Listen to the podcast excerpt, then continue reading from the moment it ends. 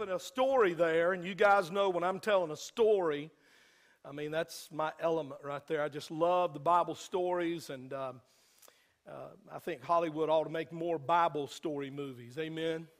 And uh, this is a good one. They could make this one right here. Peter and John have just been in the upper room in Acts chapter 2, and the Holy Spirit has come, and they have been filled with the Holy Spirit. Now, if you'll come to the cross and the crown this week, you will see what Peter was like before being filled with the Holy Spirit and what he was like after being filled with the Holy Spirit. Before being filled with the Holy Spirit, he was a follower of Jesus. He was a Christian in the Old Testament sense of the word, since Christ had not yet died on the cross and had not yet risen from the dead. He was a disciple of Jesus, but he was uh, one who had little boldness and little wisdom. And so uh, Peter was one of those people. He's kind of like a partisan.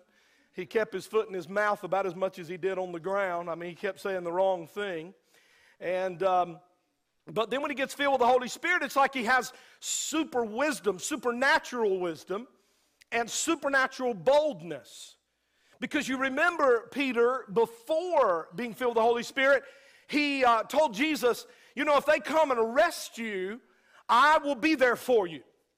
Uh, if they come to put you to death, these other 11 loser disciples may not be with you, but I will be with you. You can count on me.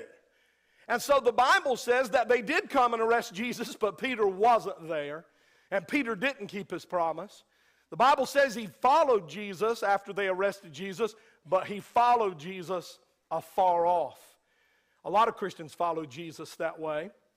They want Jesus because they want to get to heaven when they die, but they don't want to follow Jesus so closely that people identify them with Jesus. Did I just preach right there? I think I just preached right there. And, so we want to follow him so we get our, our ticket to heaven.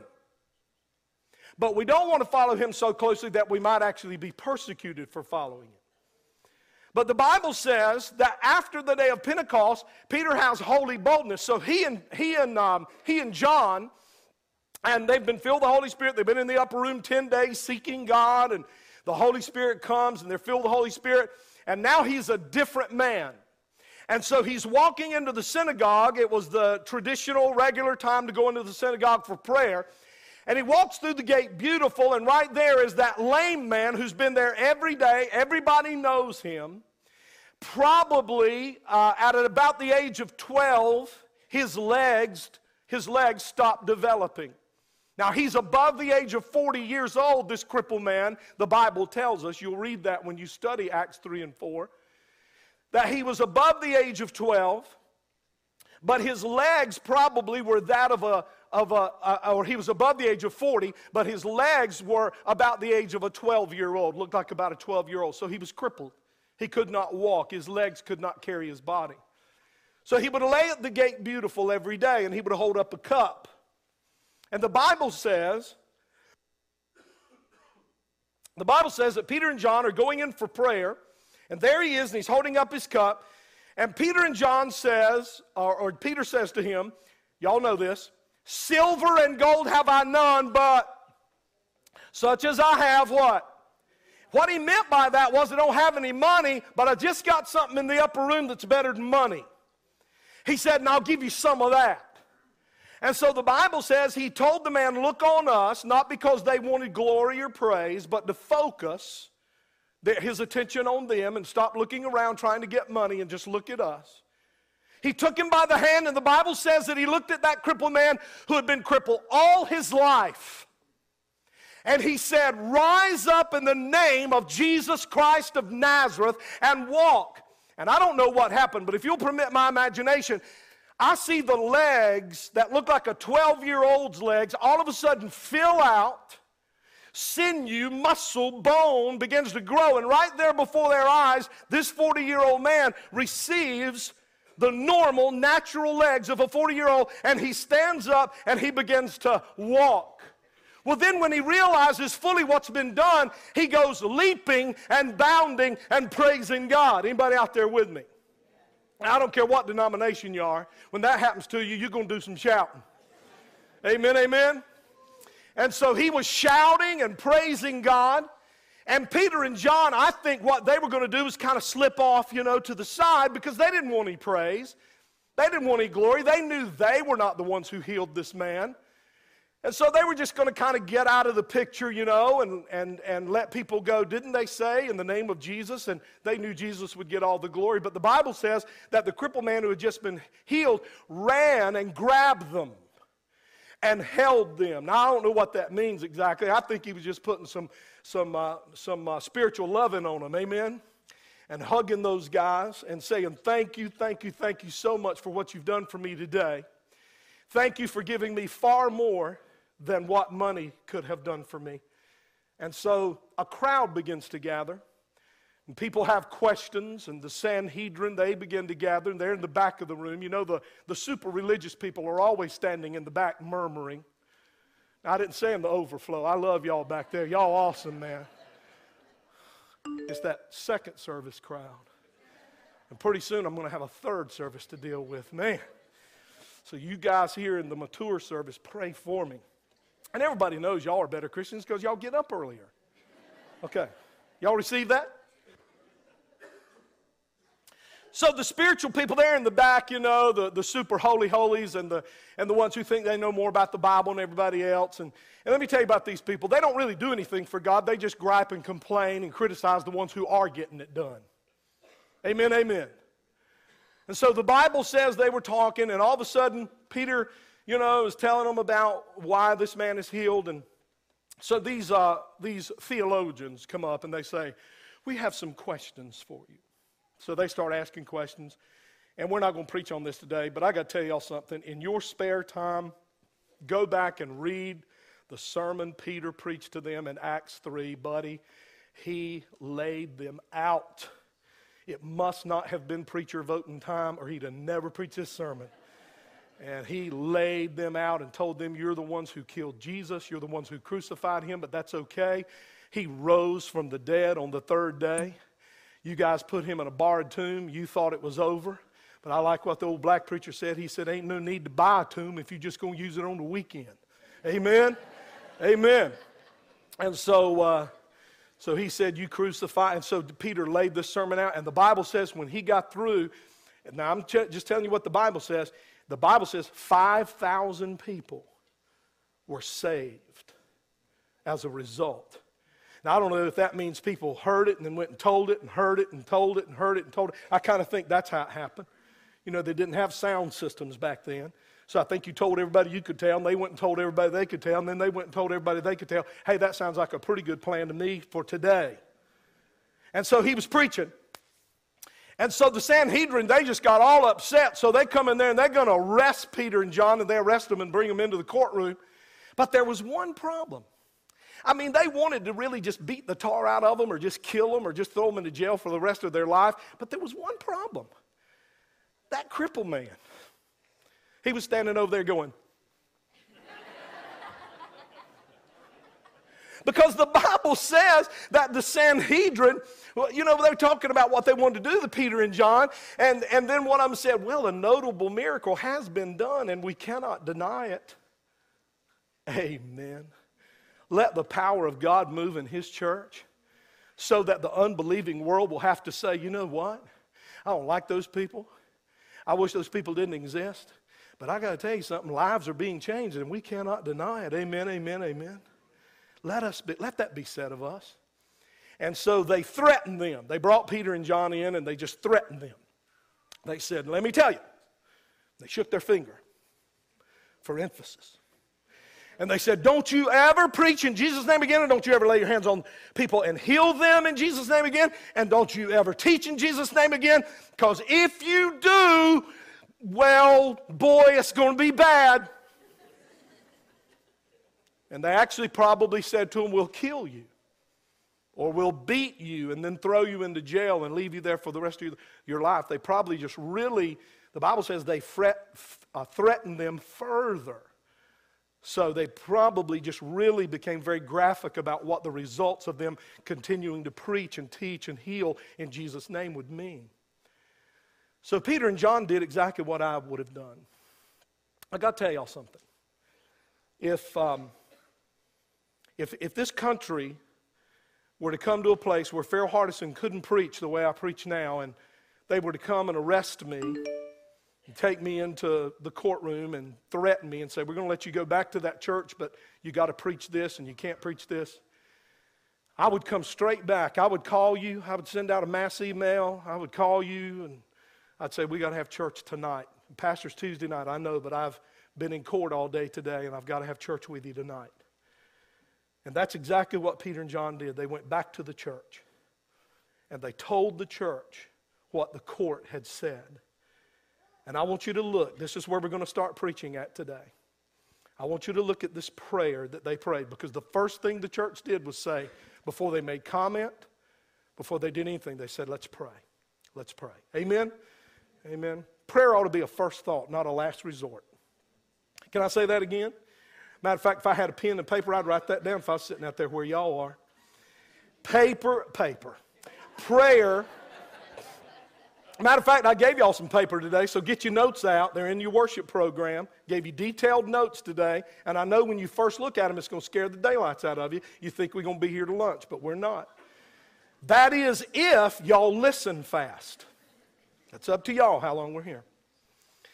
So so they said, let's pray. Before we comment, before we talk, before we offer advice, before we strategize, before we say how we're going to respond to this thing that the court has said to Peter and John, let's pray. Let's pray. So prayer ought to be a first thought, not a last resort. But let's face it, with a lot of Christians, it's a last resort, isn't it? I want you to notice some things about worship because the first thing they do in this prayer is worship. As I go through the Bible and study the prayers of the Bible, I'm going to tell you that a vast majority of those prayers begin with worship. A vast majority. I'm not going to say every single one of them do. But you know, I can't think of one right now that doesn't begin, first of all, with adoration and praise to God. So we're in the fourth and final sermon in a series called I Dare You to Move challenging you to become a worshiper. And if you'll turn your paper over, your notes over, you'll see on the second page down at the bottom that I'm challenging you to go home and write down some things that you're going to do differently after this sermon series. Now, church, I want to tell you something. Me, Jared, Pastor Andy, others, we can get up here and preach and you can say amen and fill in all the blanks, but if it doesn't change our behavior, and if it doesn't change our life, then we're just going through the motions. So I want you to write some things down that you're going to do that are going to make you a better worshiper. And write some things down. And I won't give you those things. You will, you will pray, and God will give you those things that you're going to do in your personal life. And your list is going to be different than everybody else's list. But let's become greater worshipers. And here's why. Number one, number one in your notes genuine worship increases our faith. If your faith level is low today, Learn to be a worshiper, and your worship will raise your faith. Now, when is our faith lowest? It's usually lowest when we are going through rough times. It's usually lowest when we um, kind of expected some really good things were going to happen and they didn't happen, and instead some really bad things happened. I mean, it's bad enough when the good stuff you thought was going to happen didn't happen, but when instead of good stuff happening, bad stuff happens, that'll challenge your faith right there. Amen. And these guys right here, you know, they've been to the upper room, they've been filled with the Holy Spirit. All they did was heal a crippled man. And instead of things getting good from that, things got really, really bad. So that makes you want to go to God and go, God, what's up, man? I'm obeying you. I did exactly what you wanted me to do. Can I tell y'all something this morning? Obedience doesn't always lead to immediate blessing. Sometimes obedience will lead to a battle. Sometimes when you step out in faith, it will lead to a war in your life. Some of you are struggling in some areas right now and you don't understand what in the world's going on. And if you look at your life, it could very well be because you've decided to go to an HNL. Everybody knows what an HNL is around here, whole nother level. Some of y'all are good. Oh, I don't think that's how you spell that. Anyway, some of you decided to go to a, a, higher height with God. You've decided to go to a deeper place with God. Now, listen, when you do that, the enemy's not going to sit back and just let you go there. He's going to war against you. He's going to come at your children. He's going to come at your finances. He's going to come at your job. He's going to come at uh, your relationships. He's going to, he's going to do everything he can to stop you.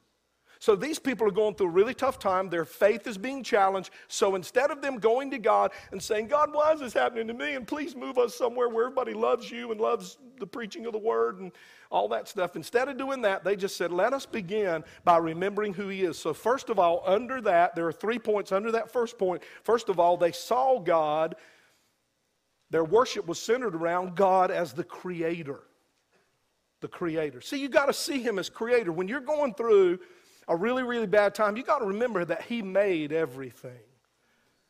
You got to remember He made everything. You remember that little video clip uh, Pastor Jared showed last Sunday, Francis Chan talking about where we are in the universe, that little tiny speck? And you got to remember how big God is. And one of the ways to do that, that is by remembering that He's the Creator. Look at Acts 4:24. It says, Then all the believers were united. How many of you know it's important to be united as believers? As they lifted their voices in prayer. And here's what they said Oh, sovereign, that means total control, Lord of all. You're, you're, excuse me, you're over everything. Oh, sovereign Lord, watch this.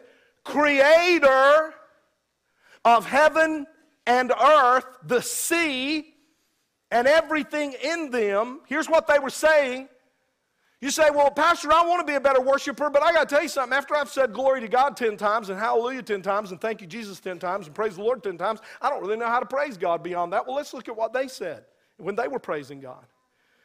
They were saying, Lord, this Jewish high court has told us not to preach anymore in your name. They've told us not to teach or pray for the sick anymore in your name. But Lord, we understand today that you are the creator and they are the created.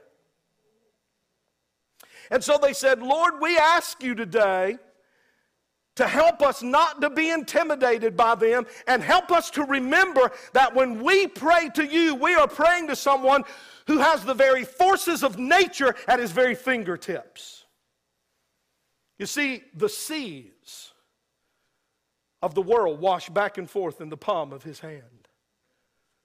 Nothing makes him tremble Nothing makes him fear. God is creator and Lord of all. I don't know what you're going through and I don't know what your problem looks like this morning, but I challenge you to remember that He made it all. And God is challenging you this morning to look beyond your circumstances you are in. Look beyond what is visible to these eyes and see the invisible. I'm telling you, if you could just see your problems, and behind your problems is a God that is so vast and so much bigger than those little things in your life. You remember when David fought Goliath? David ran up his little 15 year old, you know, had a little peach fuzz, no, wasn't even shaving on a regular basis. He came up and saw that Goliath down in the valley and he said, What's the problem here? And they said, Oh, he's a giant. And David said, Well, somebody go down there and start to say kick his butt, but I won't. go down there and take him out. That's the Christian version of kick his butt. go down there, somebody go down there and take him out. No other pastor in Goldsboro said that, by the way. I can be a guarantee. Go down there and take him out. And they, and they didn't like that, man. It made them mad. Because see, when you're when you're weak and this little fuzz cheek guy comes along and he's bold, that makes you look like a wimp, doesn't it? And his brother said, Why don't you just go back and take care of the sheep? That's what they said. They said, This guy's too big to hit. David said, He's too big to miss. Amen? Because he saw his creator God. He didn't see Goliath. Do y'all hear what I'm saying to you today? And that brings us really to the next point. Not only is God creator, number two, he's the controller. God is in control. You say, You don't know what's going on in my life. It doesn't matter what's going on in your life. I assure you that if you will stay on your face and you will push that plate aside from time to time, God will be in control of your life. Anybody out there hearing me today? I'm excited in the early service. Amen. Here's what they do. Now, this is important. They go back to the Old Testament. We're in Acts 4. Acts 4 is New Testament. As a matter of fact, Acts 4 is after Jesus has died on the cross, been buried, rose from the dead, and ascended into heaven. We're in Acts 4. The Holy Spirit has come down. The church is being birthed. The church is beginning to function and, and, and, and uh, be the church Jesus wanted it to be. But they're being threatened and they're being uh, fought against. They're being rejected. And, and uh, so they, they are praying here. And in verse 25, he says, You spoke long ago. Acts 4:25. You spoke long ago. They're talking to God. They're still praying. God, you spoke long ago by the Holy Spirit through our ancestor David, your servant, saying, This is the same David that killed Goliath. And they're quoting Psalm 2. They're quoting Psalm 2 here. So, what, what is the lesson for us right there? That we need to mix the word in our praying. We need to mix the word of God in our praying. You don't really have a very powerful prayer life if you're not knowledgeable about the promises of God in the scriptures. Look what they're doing. They're bringing the Word of God, they're bringing the promises of God into their prayer time. And they say, God, David said, Why did the nations rage? David said, Why did the people waste their time with futile plans? The kings of the earth prepared for battle. The rulers gathered together against the Lord, listen to this, and against his what? Messiah. Now, here's David in Psalm 2 talking about the Messiah that they've already seen in Acts 4. They've already seen him come to Bethlehem, live a perfect life, die on a cross, be buried in a borrowed tomb. They've seen him raised from the dead, and they've seen him ascend into heaven. So when they read about David talking about the Messiah, they know who he's talking about. Look at verse 27. He said that is what happened here in this city. For Lord Herod Antipas, now they're back in the modern time, and Pontius Pilate, y'all remember Pilate? Pontius Pilate, the governor, the Gentiles, and the people of Israel were all united against Jesus. Listen, just like you said in Psalm 2. God, we saw Psalm 2, we saw that prophecy fulfilled. They were united against Jesus, your holy servant, whom you anointed. Verse 28, and this is the key verse about God being in control. In fact, everything they did, listen, everything Pontius Pilate did, everything Herod did, everything the Romans did, Lord, was according to your eternal will and plan. Now, y'all got to get this. David wrote about the rejection of Jesus 700 years before Jesus was even born. So here's what these people are doing they're going, hey, hmm. They're going, you know what? I remember the darkest day in our history when our Lord was hanging on a cross. And, and, and I thought everything was out of control. I thought God had lost control. But now I remember back in Psalm 2, God already knew every, all of that was going to happen. So even when it looked like God wasn't in control, He really was in control. Some of you think God isn't with you. You think He isn't con- in control. You are trying to do all of the things you know to do to maintain a healthy connection with Him, but it looks like every time you touch something, it falls apart, it breaks. Listen to me. Hang in there and trust God. He's going to reveal Himself to you and He's going to vindicate His presence in your life. I tell you guys, that's important. Thank all seven of you. Listen. These disciples were facing a difficult situation. I don't often ask people to look back because I think we need to look forward, but there is a time to look back. And when you're going through really, really hard times, you need to remember those times when your back was against the wall and you were between the proverbial rock and the hard place, and God came out of nowhere and rescued you. And that's what they're remembering. And they're saying, hey, you know what, God? We remember that day when Jesus was hanging on the cross and our hopes and our aspirations and our dreams, they were just nailed to this hellish Roman cross. And we thought you weren't in control. We remember that day that our Jesus was ganged up on by the high court and by Herod and Pontius Pilate and all these people took our Savior and nailed him to a cross. But God, we also remember that you already knew about that because when we read in Psalm 2, you prophesy the whole thing through our ancestor David. So actually, that day when we thought everything was out of control, it really wasn't out of control. You were in control the whole time. Look at that last verse, verse 28, Acts 4 28. In fact, everything they did to Jesus occurred according to your eternal will and plan.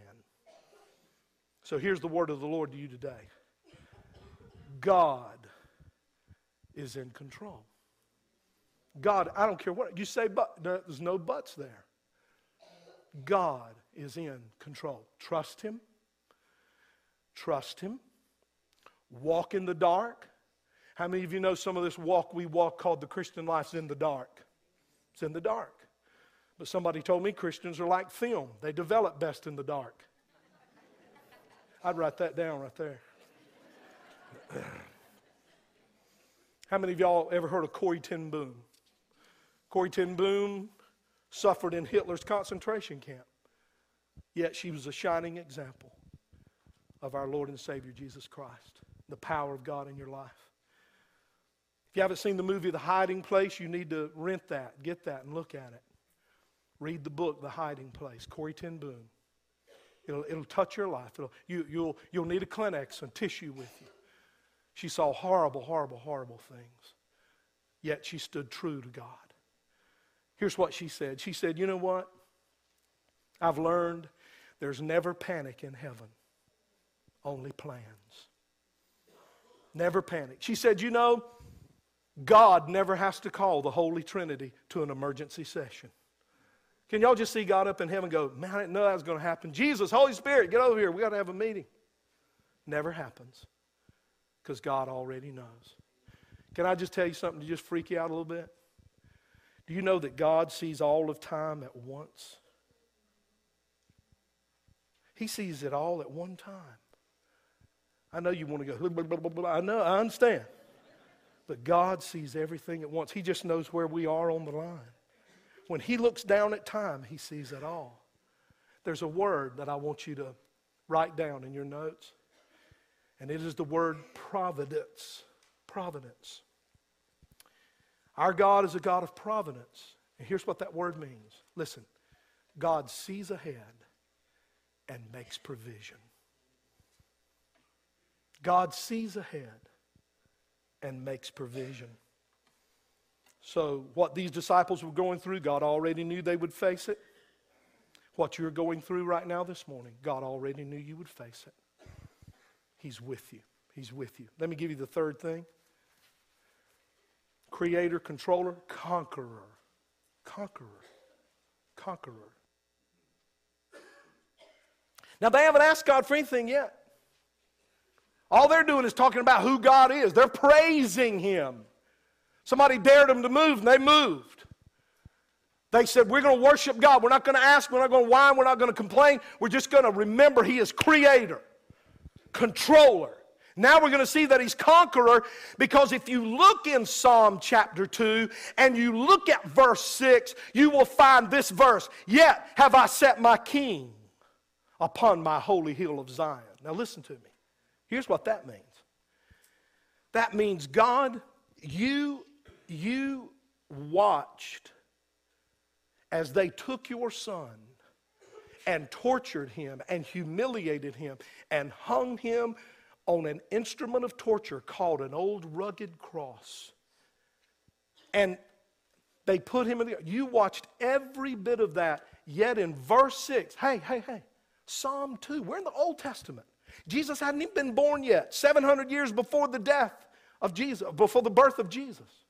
733 and a half years before his death.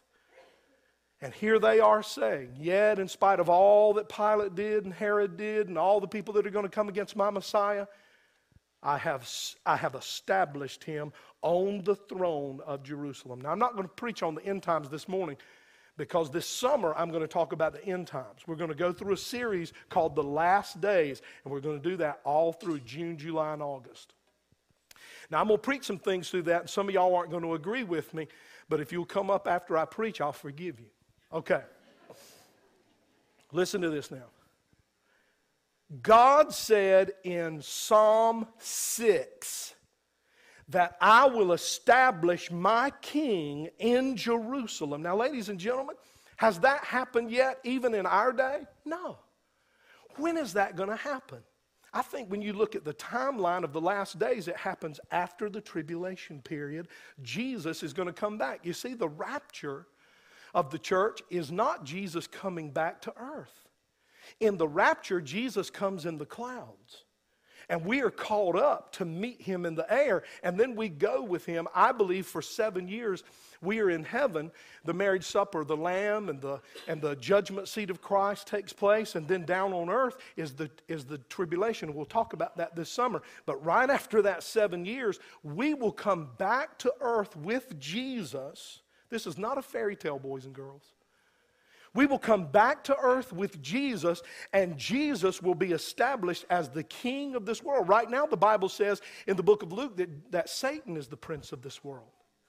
But Jesus will take it back. He will rule from Jerusalem, and the earth will be as it was in the Garden of Eden before man sinned.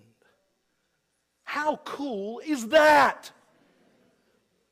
You say, Well, I don't believe in that. You know what? Even if I didn't believe that, I'd get saved just in case it is true so I didn't miss out on it. See, if I'm wrong, I'm still good. If you're wrong, you're messed up bad. amen, amen. So just go ahead and give your heart to Jesus and and you can fuss about the end times all you want to. You say, well, I don't even believe in the rapture. Well, when we're going up in the rapture, I'll just look at you and go, nah, nah, nah, nah, nah, nah. Here's what I'm saying to you He is conqueror. He will sit in Jerusalem and rule this world. I don't care what any president says. I don't care what any little sawed off Iraqi, Iran guy says. Our Jesus will sit in Jerusalem and rule the world.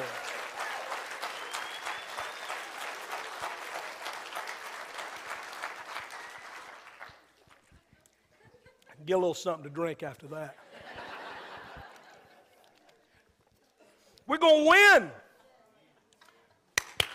We're going to win. We're going to win. Hey, listen, it's like that little boy that was reading that book. He was reading a, um, he was reading a, a, book. It's 10 past 10. Wow. Um, he's reading this book about, um, the, it was a suspense novel, and uh, this is the last Sunday I can preach as long as I want to. Y'all know it's, you, you know.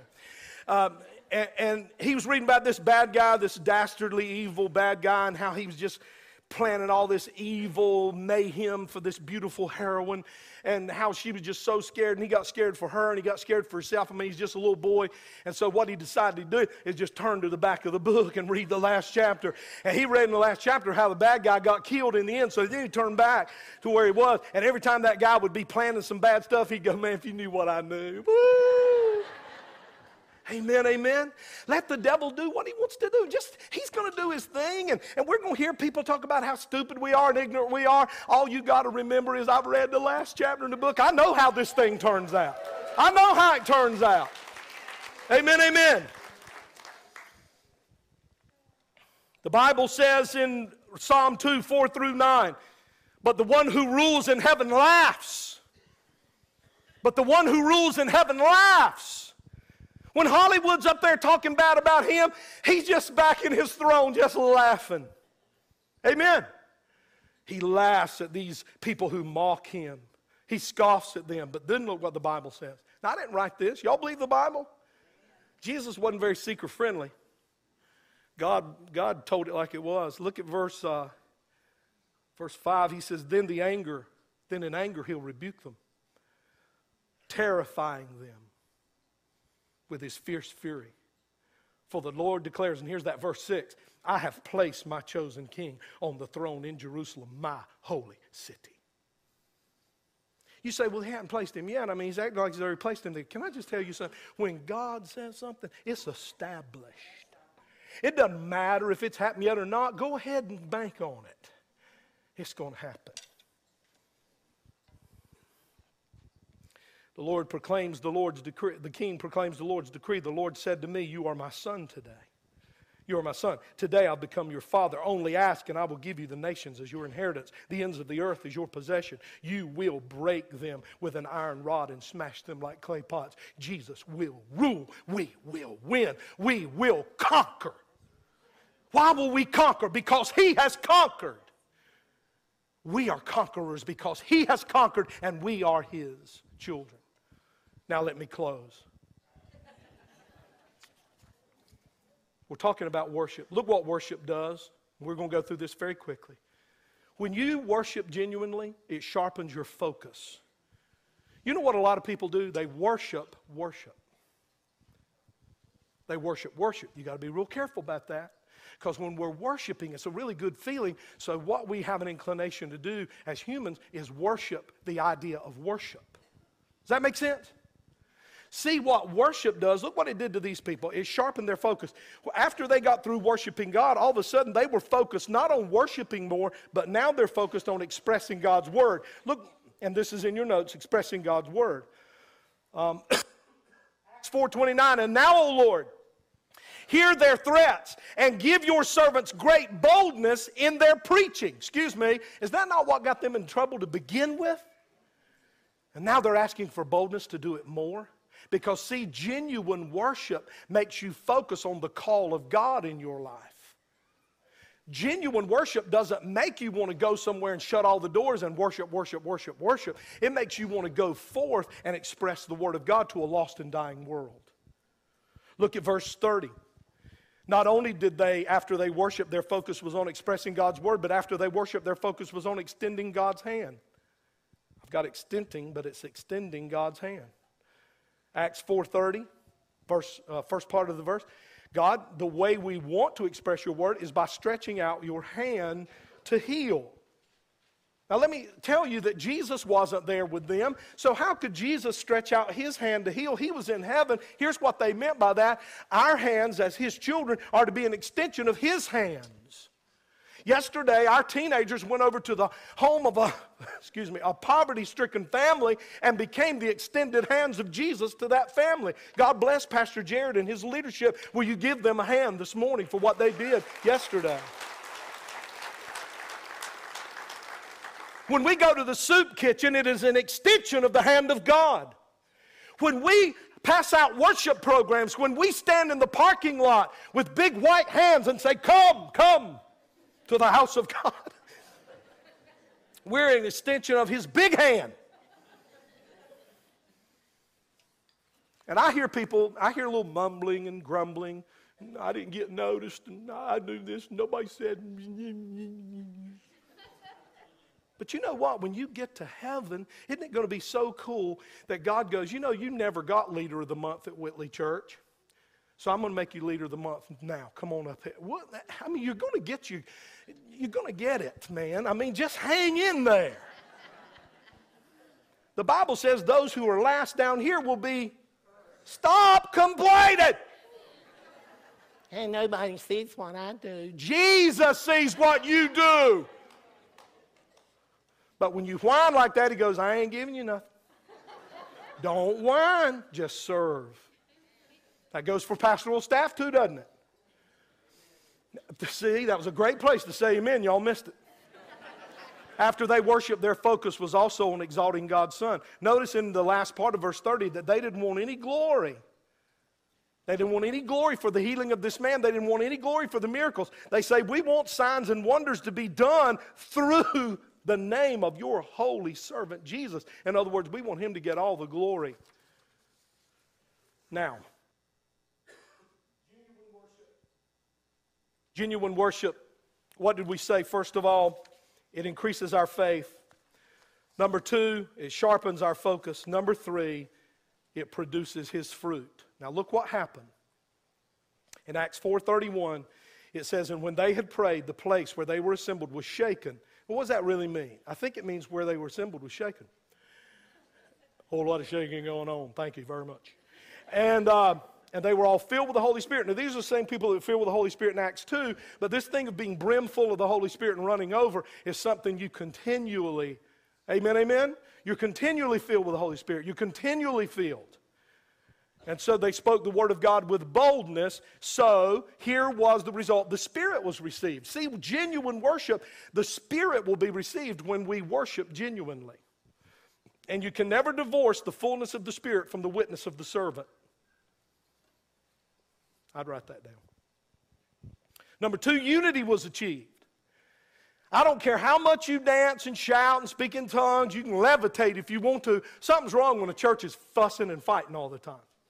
And we've had churches criticize us and say Whitley Church isn't Pentecostal enough and all that, and they, we've been criticized and ripped up one side and down the other because we don't do a lot of the stuff a lot of these other churches do. I'll tell you something. I'll take the unity we got here because a lot of times when I'm looking at those who are criticizing us and ripping us for that, they're fussing and fighting like a bunch of cats and dogs. Did I just say that out loud? Did I say that out loud? There's inside words and outside words, and those are inside words that just got outside. I'm sorry, I apologize. Don't tell me how much of the power of God you got and you're splitting and running off to a different church about every six months or a year. Amen, amen, amen, amen. That's good preaching. I don't care what anybody thinks. If you're full of God, you're going to be united. There's going to be unity. The Bible says in Acts 3 432, now the multitude of those who believed were of one heart and one soul, and neither did anyone say that anything that he possessed was his own, but they had all things in common. Look at the unity, and then finally, the gospel was believed. The Bible says in Acts 4:33 and with great power the apostles gave witness. That means they preached. They preached about the resurrection of Jesus. And when they did great grace was upon them all. And when you study what great grace was upon them all means it means that people got saved. People gave their heart to Jesus. Now, when we become really genuine worshipers in Whitley Church, the Spirit will be received, unity will be achieved, and the gospel will be believed, and we'll see souls come into the kingdom. Y'all with me? So, worship isn't about worship.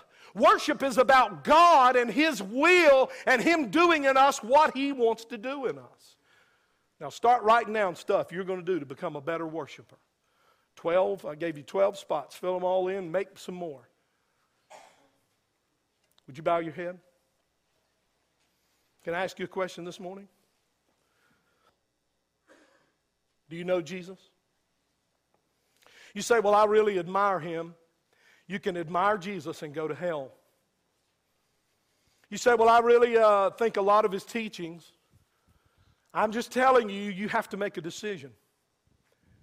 You have to decide. You know what? You know what Pilate's big problem was? Pilate's big problem was his indecision. It was revealed to Pilate who Jesus was, but Pilate never received Jesus. He said good things about Jesus. He said, You know, I find no fault in this man. He had genuine questions for Jesus, but Pilate died and went to hell because he never accepted Jesus for who he was. Now, I know that's plain preaching, and I know you don't hear that kind of preaching very much in these days, but I'm just telling you the truth. You got to receive Christ. Quit putting it off. Quit putting it off. Quit making excuses. Today is your day. It's Palm Sunday. Easter's this weekend. Why don't you go ahead right now and receive Jesus into your heart? Quit fighting it. And why don't you receive him into your heart? This will be the best Easter you've ever had. So pray with me, everybody out loud. Dear Lord, I know you gave your son, Jesus Christ, to die on a cross he willingly died. He did it for me. He rose from the dead.